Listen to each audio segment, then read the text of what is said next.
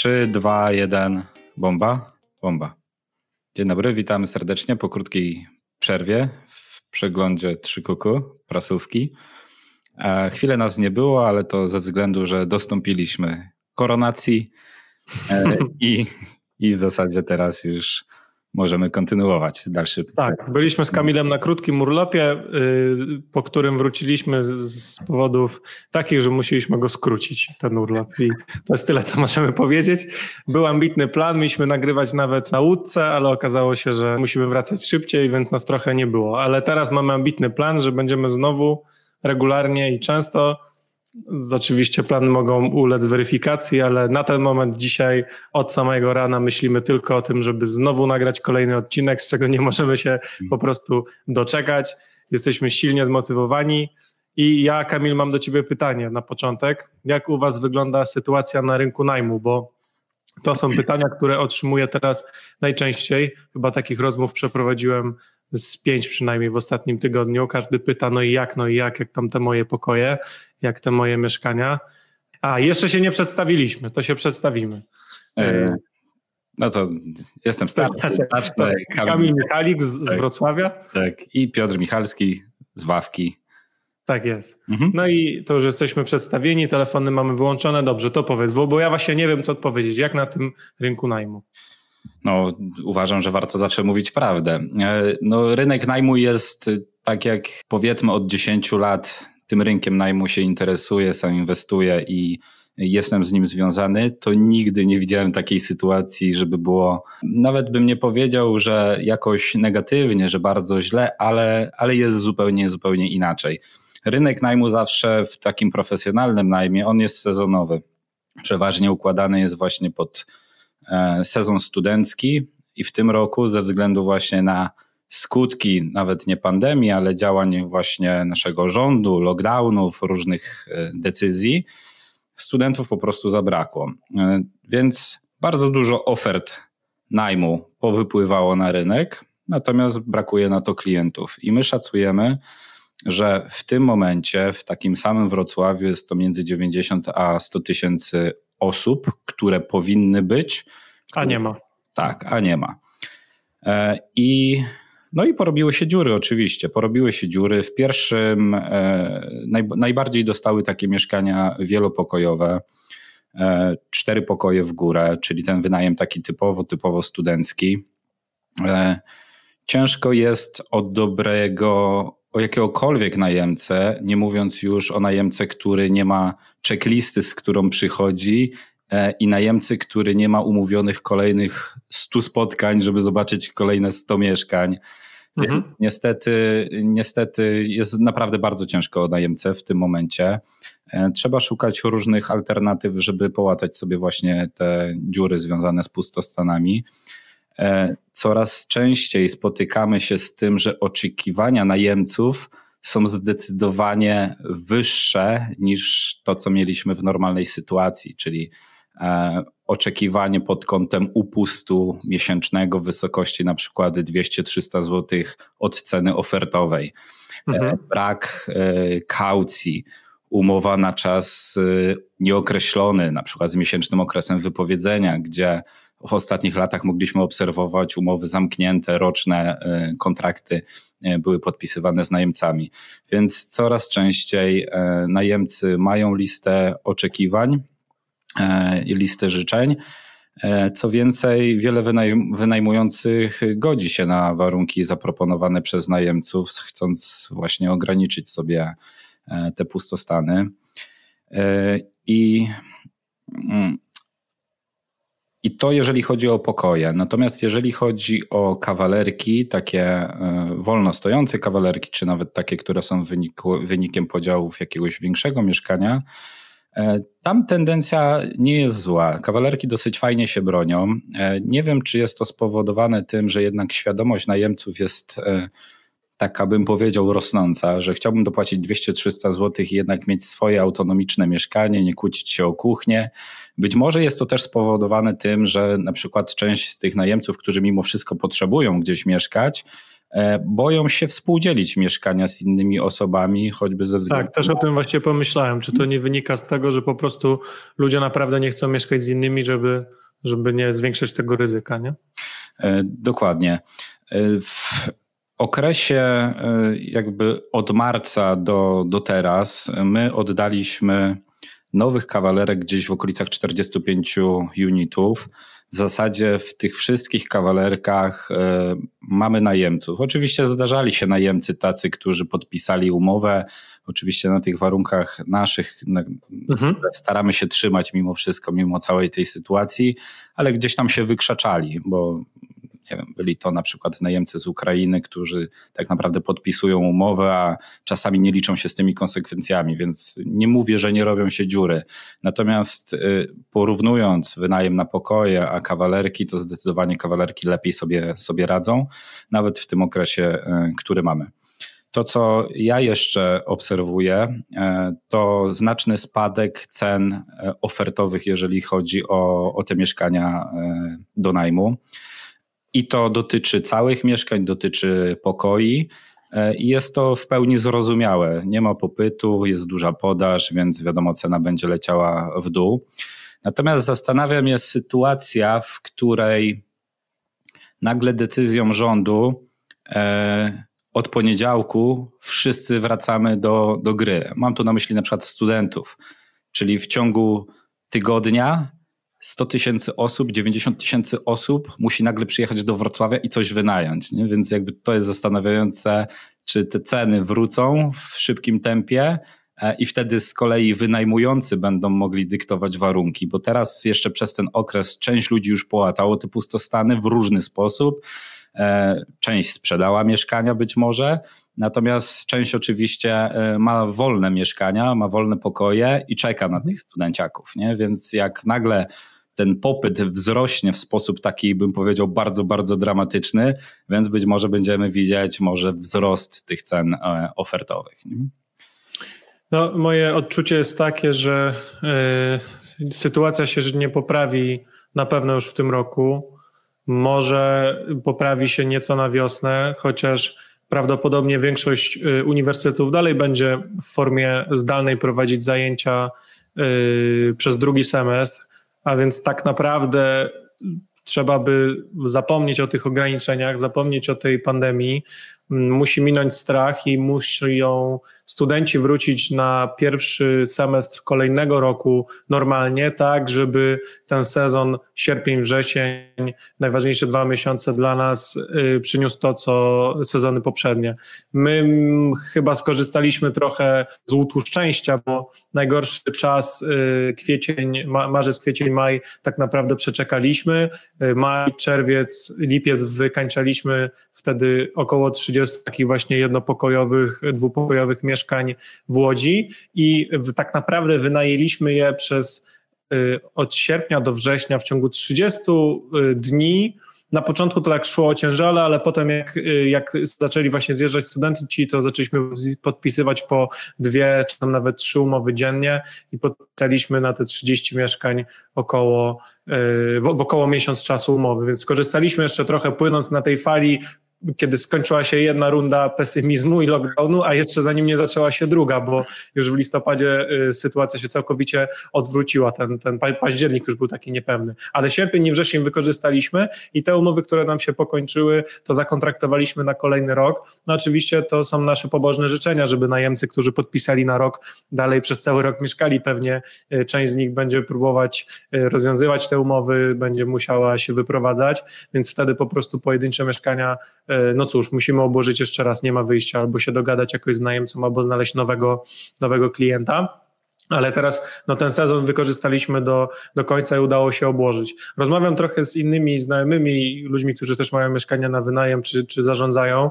no to, to, to widzę, że ta sytuacja u nas i tak nie wygląda tak soba. Już się bałem, że nie miałem, mieliśmy tam przez moment 90%, tak mało nie mieliśmy nigdy y, jeszcze, więc już, już zacząłem się stresować. Okazało się, że, że inne y, spółki mają znacznie większe te współczynniki po 30-40%, 40% pustostanów, mhm. nawet gdzie niegdzie 50 w Krakowie.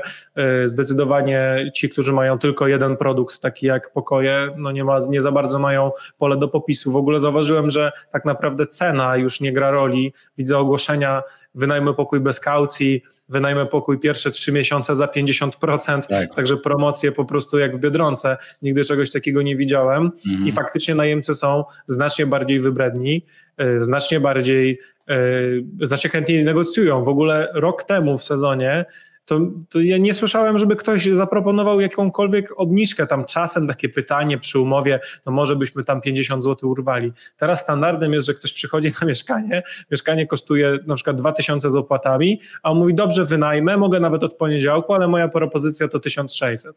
I czasem zdarza się, że to jest całkiem rozsądny najemca i tylko widzimy, że on po prostu już zdaje sobie sprawę z tej sytuacji, no i dzwonimy do właściciela i pytamy, co tam dalej zrobić, nie? Może czasem jakiś kompromis uda się uzyskać, no bo alternatywą jest yy, powiedzieć temu najemcy nie, do widzenia, trzymamy się sztywno, no i czekać na kolejnego, może tydzień, może dwa.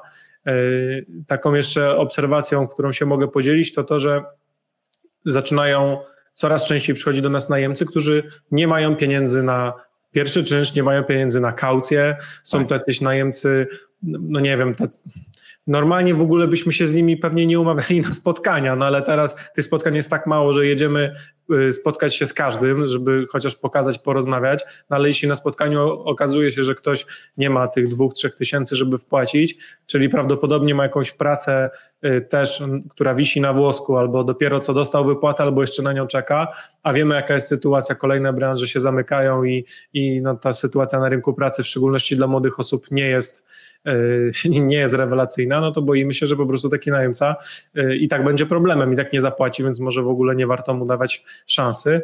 No, takie to są czasy. No to y, daleko nie trzeba szukać. Jeszcze y, tam, jak mówiłeś o tych oczekiwaniach najemców, że jest ich naprawdę bardzo mało i dyktują warunki, E, to myślę, że to dużo się dzieje już na etapie samego otworzenia OLX-a czy portali, gdzie e, najemcy, potencjalni najemcy przeglądają sobie te oferty. Jeżeli weźmiesz telefon i zadzwonisz na pierwsze 10 ofert i wszędzie usłyszysz, tak, jest aktualne, zapraszam, super, y, możemy mhm. w niedzielę się umówić o 16, rosół mogę zrobić, y, rozumiesz?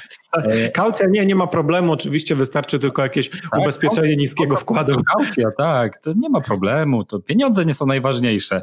A rok temu e, przy normalnym obłożeniu, przy normalnym popycie na 10 telefonów, kiedy słyszysz przez pierwsze 8, nie, już jest wynajęte, nie dziękuję, tak, umowa jest na czas określony, tak, trzeba podpisać weksel in blanco, tak, wymagana jest kaucja, nie, nie można tej kaucji rozłożyć na raty. No nie, to, nie można zwierząt. To już wychodząc z domu idziesz z zupełnie innym nastawieniem.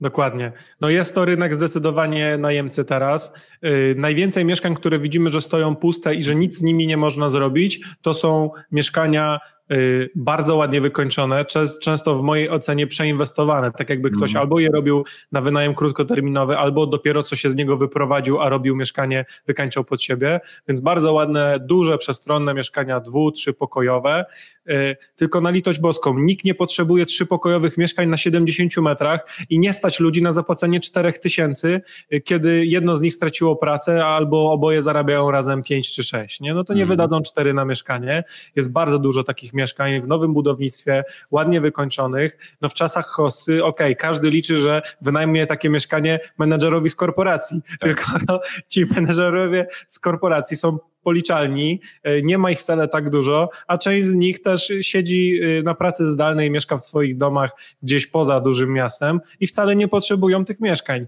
Bardzo dużo jest takich mieszkań, a co sprawia, że e, niektórzy zaczynają obniżać je ceny, no i to jest takie domino. Jeśli mieszkania trzypokojowe wystawiane były za 3,5-4 tysiące z opłatami, teraz się zaczynają wystawiać za 2,800, 3,200, no to wszystkie dwupokojowe, które by były wystawiane pomiędzy 2,5 a 3, muszą się wystawiać pomiędzy maksymalnie maksymalnie 2 a 2,5. Co tak. znaczy, że kawalerki, które wynajmowały się pomiędzy 2 a 2,5, już wystawiamy po 1500 do 2000 razem z opłatami.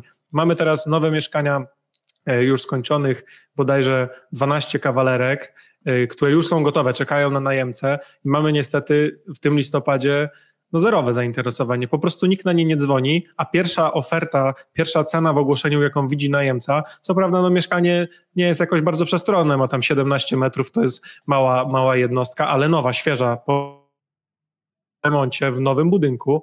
Pierwsza cena jest 1350, do tego są opłaty 350, czyli 1700 ze wszystkim, i nie ma na to telefonów.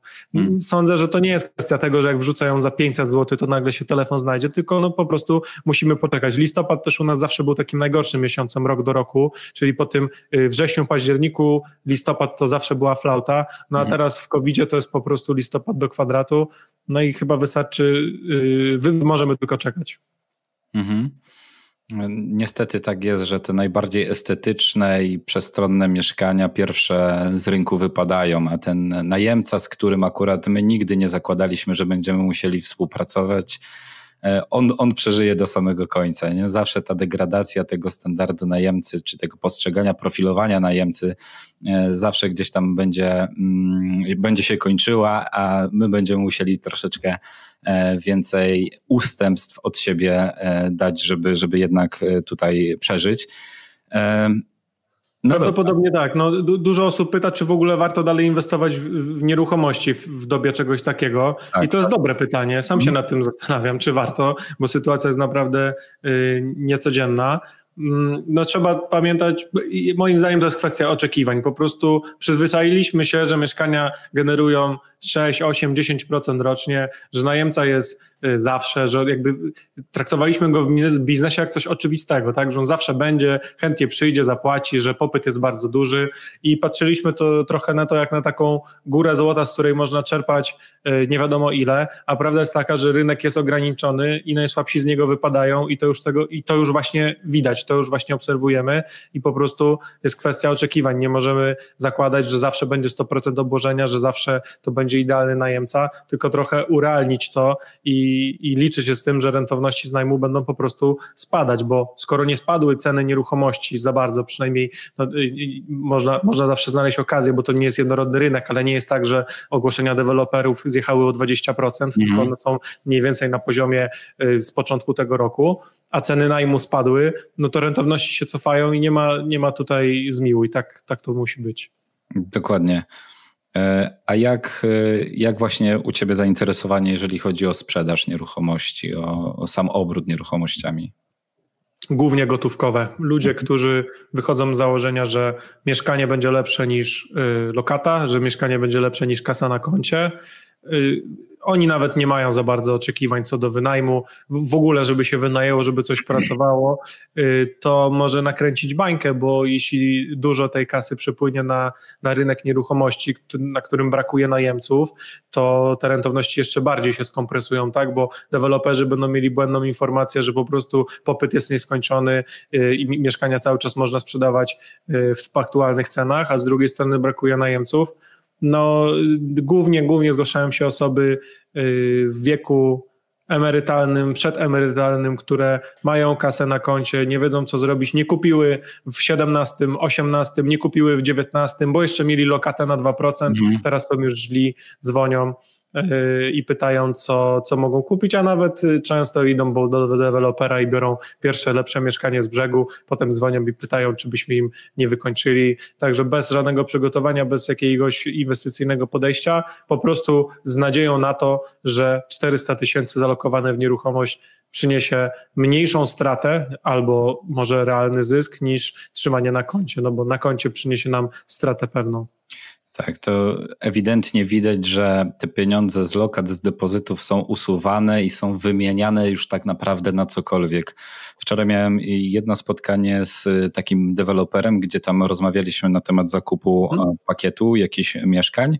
To właśnie powiedział e, fajną, tak spłycił dosyć e, mm, konkretnie kwestię, że kiedyś jak cię było stać na działkę, teraz cię stać na pół działki, że ewidentnie widać, że ludzie kupują żeby zamienić Fiaty na cokolwiek innego, e, na działkę, na nieruchomość, na lokal, e, te wszystkie lokale komercyjne, które były z jakąś umową typu Żabka, e, Rossmann, to widziałem już oferty nawet wypompowane po 20-30% wyżej i, i oferty były nieaktualne. Nie? Więc jakby tutaj ewidentnie ten ruch w stronę wszystkiego innego, co nie jest pieniądzem fiducjarnym, da się zauważyć. I, i i da się go ostatnio zauważyć też na jednym aktywie, jakim jest nasz kochany Bitcoin, Bitcoin, którego kapitalizacja zbliża się do e, rekordowej. 18 mm, tysięcy dolarów osiągnięte dosłownie przed kilkoma dniami, teraz troszkę się obsunęło, więc widzimy, że to nie tylko Polacy ze swoimi e, oszczędnościami mają takie problemy, ale jest to problem globalny w otoczeniu tak. E, zerowych stóp procentowych, jak poszukiwanie jakiejkolwiek pozytywnej rentowności. E, dokładnie. E, no my trochę się cieszymy, trochę, trochę się nie cieszymy, e, bo te duże takie wzrosty, na przykład u mnie, spowodowały, że część e, swojego portfela w krypto, w, w Bitku właśnie skeszowałem, bo wydawało tak. mi się, że za chwilę będzie korekta, a później już tylko to the moon. E, natomiast no, wyszedłem dużo szybciej, natomiast obserwuję, co się dzieje. Ja też niestety y, mam wrażenie, że to, że y, wysyłamy sobie codziennie te kursy, y, działa na naszą niekorzyść, bo trzymając palec na spuście, wystrzeliliśmy obaj prawdopodobnie za szybko. Ja jeszcze szybciej się ewakuowałem niż ty. No i oczywiście była nadzieja, że zaraz odkupimy taniej, no a tu nam pociąg odjeżdża, ale ja konsekwentnie się trzymam. Najwyżej mnie ten pociąg i ta hossa ominie ale uważam, że to, co się teraz dzieje, jest trochę, e, trochę manią, trochę się zaczyna e, e, dziać. Tak, ja, ja, trochę świadomie wyszedłem. Analizowałem sobie akurat tutaj mamy dane, bo możemy popatrzeć na ten wy, wykres, na dane z blockchaina, które płyną. I przy podobnych wzrostach było ich tam powiedzmy kilka w przeszłości. Przeważnie po, po takich wzrostach można się spodziewać korekty nawet do poziomu 30-40%. E, ja wyszedłem gdzieś na poziomie 15,500, ty chyba 13 z haczykiem. Ja kupione było jeszcze poniżej 10, także e, tak. wiesz, i tak byłem zadowolony, jakby realizując zyski. I tak staram się o tym myśleć, bo inaczej bym po prostu zwariował, gdybym się zawsze chłostał, że nie, nie wyjechałem dalej, no ale e, wziąłem to, co moje, a teraz czekam. Nie? E, tak, i e, do czego zmierzam? E, ja analizowałem, liczyłem na to, że jest 15,5, może być wyżej, a spodziewam się, że będzie jakaś korekta. Fundamentalnie oczywiście ten bitcoin będzie dużo, dużo, dużo więcej wart gdzieś tam w przyszłości. Natomiast liczyłem to tak, że nawet gdyby doszedł do poziomu 20 tysięcy dolarów za jednego bitcoina i spodziewalibyśmy się korekty do 30%, to i tak i tak od 14 mógłbym go odkupić. Nie? Czyli kupiłbym go troszeczkę taniej niż E, niż sprzedałem. Chyba, że zamiast zanim spadnie, odjedzie ci to the moon i wtedy tak. korekta y, cię nie uratuje, nie? Dokładnie. Oczywiście to nie jest porada inwestycyjna, tylko nasze tak różne jest. przemyślenia. Y, no co ci mogę powiedzieć? Ja trochę mam już FOMO, ale nie zaglądam na wykres i po prostu liczę na to, że, że znaczy ja wyszedłem tak naprawdę nie dlatego, że już że uważałem, że jest drogo, tylko wyszedłem z większości pozycji na trzy dni przed wyborami w Stanach i po prostu mhm. stwierdziłem, że czekam w cashu, bo jak mam dostać palpitacji serca y, z każdym nowym newsem na Bloombergu, to podziękuję i po prostu zajmę się sobą przez te dwa tygodnie y, i, i no ta zmienność była duża, więc ja jakby nie, nie lubię tego, wolę, wolę czekać, wolę nie zarobić, być w cashu i, i, i przeczekać. I przeczekać. E, no to ja mogę się podzielić jedynie swoimi doświadczeniami. Oczywiście, e, tak jak powiedziałeś, to nie jest żadna porada, ale ja już e, kilka lat temu, gdzie mając styczność właśnie z kryptowalutami i właśnie z tym FOMO, że coś mnie omija, te, właśnie te duże wzrosty, mhm. Przyjąłem sobie taką strategię, że będę co tydzień za tą samą kwotę kupował tego bitcoina i dawało mi to wewnętrzny, zajebisty spokój, że nie interesuje mnie, czy on tam spadł 10%, czy wzrósł 20%. Ja i tak za tą samą kwotę systematycznie dokupowałem, e, ile, ile po prostu tego bitcoina wyszło. Ale tutaj po tych e, wzrostach myślę, o nie, tutaj już mnie tak.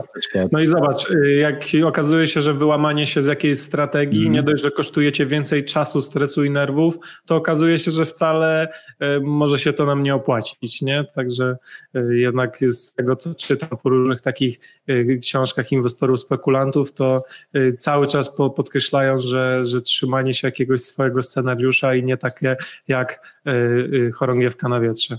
Dokładnie, więc jak już będzie korekta, już go odkupię taniej, na pewno wracam do swojej strategii uśredniania ceny zakupu i uważam, że to jest najlepsze. Ale y, co, co jest ciekawe, bardzo y, fajne wskaźniki gdzieś tutaj y, można, można przy Bitcoinie zauważyć, ale jest też taki właśnie wskaźnik Fear and Greed, indeks, czyli indeks strachu i chciwości. Mhm. I chyba nigdy w historii nie był na większym poziomie. E, niż, niż mamy teraz, bo to jest 94, e, o. Tak, 94 e, czyli ekstremalna chciwość na rynku. Nie? Czyli jednak... Warren Buffett ci mówił, jak jest chciwość na rynku, ewakuuj się. Kupuj tak. jak jest krew, kupuj jak jest panika. Ja czekam na krew. Tak jest, tak jest. Ja też z niecierpliwością czekam na drobną korektę, a później już wracam, Tylko do, swojej, tak, wracam do swojej strategii uśredniania, bo e, jednak komfort taki psychiczny, że ani nie mam FOMO, ani, ani też właśnie nie budzi się we mnie taka e, chciwość czy też strach, e, to, jest, to, jest, to jest duży plus i, e, i, i długoterminowo uważam, że, że, że więcej można wygrać. E, co jeszcze przy Bitcoinie chciałbym zauważyć, że jak przeanalizujemy sobie e, wskaźnik Google Trends pod kątem fraz wpisywanych Bitcoin, w momencie, kiedy mieliśmy ostatnią bańkę na, na, na krypto, na rynku Bitcoina, czyli w 2017 roku, bardzo mhm. dużo ludzi wpisywało frazę Bitcoin, buy Bitcoin, e, czy, czy, czy jak kupić, szukało informacji. Bitcoin price, how to buy. Tak, tak, dokładnie. Natomiast e, no, teraz w ostatnich dniach widać zwiększone zainteresowanie wpisywaniem tych fraz, natomiast nie było jakiegoś takiego dramatycznego tak, skoku. Piku. Tak, mhm. czyli to też pokazuje, że ci ludzie, którzy w 2017 roku nauczyli się kupować bitcoina, poznali to to aktywo, oni dalej... I albo już nie mają kasy i wszystko tak. im wypadło z rąk, albo y, już są na tym rynku, natomiast faktycznie nie ma jeszcze chyba takiej, y, y, takiego aż zainteresowania przysłowiowych taksówkarzy jak, jak wtedy w 2017. Dokładnie, mimo wszystko e, cena rośnie, no bo rośnie popyt na, e, na bitcoina. Więc ten popyt rośnie przez ludzi, którzy byli już na rynku powiedzmy od 2017 roku i wcześniej i też bardzo duże zainteresowanie e, klientów instytucjonalnych, którzy kupują, czy już mówiliśmy w poprzednich odcinkach, skupują ogromne ilości bitcoina, uśredniając właśnie tą cenę zakupów i nie powodując, że e, dużych wzrostów w jednym krótkim okresie. E, I no i co jeszcze o tym bitcoinie powiemy? Tyle, że trzeba o, o, o, nie, nie wiem jaki chciałeś wykres, ale Coś tak chciałem jeszcze za, jakoś zakończyć właśnie, do czego zmierzałem, ale już, y, już nie wiem do czego zmierzałem. Do tego, żebyśmy obserwowali i trzymali się swoich strategii, to wtedy najlepiej na tym wyjdziemy. Dokładnie. Nadzieję, że, że już kolejny odcinek przyniesie nas szczęśliwych z odkupionymi taniej bitcoinami. Ja musiałbym poczekać na, na duży spadek, żeby to miało sens, ale i tak jestem zadowolony. Traktuję to jako jakąś tam tylko część dodatkową portfela. No, to nie jest coś, na czym głównie zarabiamy. Mm. To, są, to są pieniądze, które w nawet najgorszym wypadku ich strata nie powodowałaby myśli samobójczych u mnie. Także y, traktuję to jako taki dodatek i do tego też zachęcam, żeby tak na to patrzeć. I cóż, widzimy się w kolejnym odcinku. Pozdrawiamy. E, co jeszcze mieliśmy powiedzieć? Żeby suby leciały. Tak. Komentarze, y, kciuki w górę. Tak. W dół, no, komuś się nie podoba. No i, i propozycje kolejnych tematów do rozmów, bo y, rynek zmienny, ale mam wrażenie, że artykuły na, na y, portalach, które czytamy cały czas to samo, więc, więc dawajcie tematy, o których możemy opowiedzieć albo przedstawić nasze spostrzeżenia. Pozdrawiamy, trzymajcie się. Cześć. Cześć, cześć.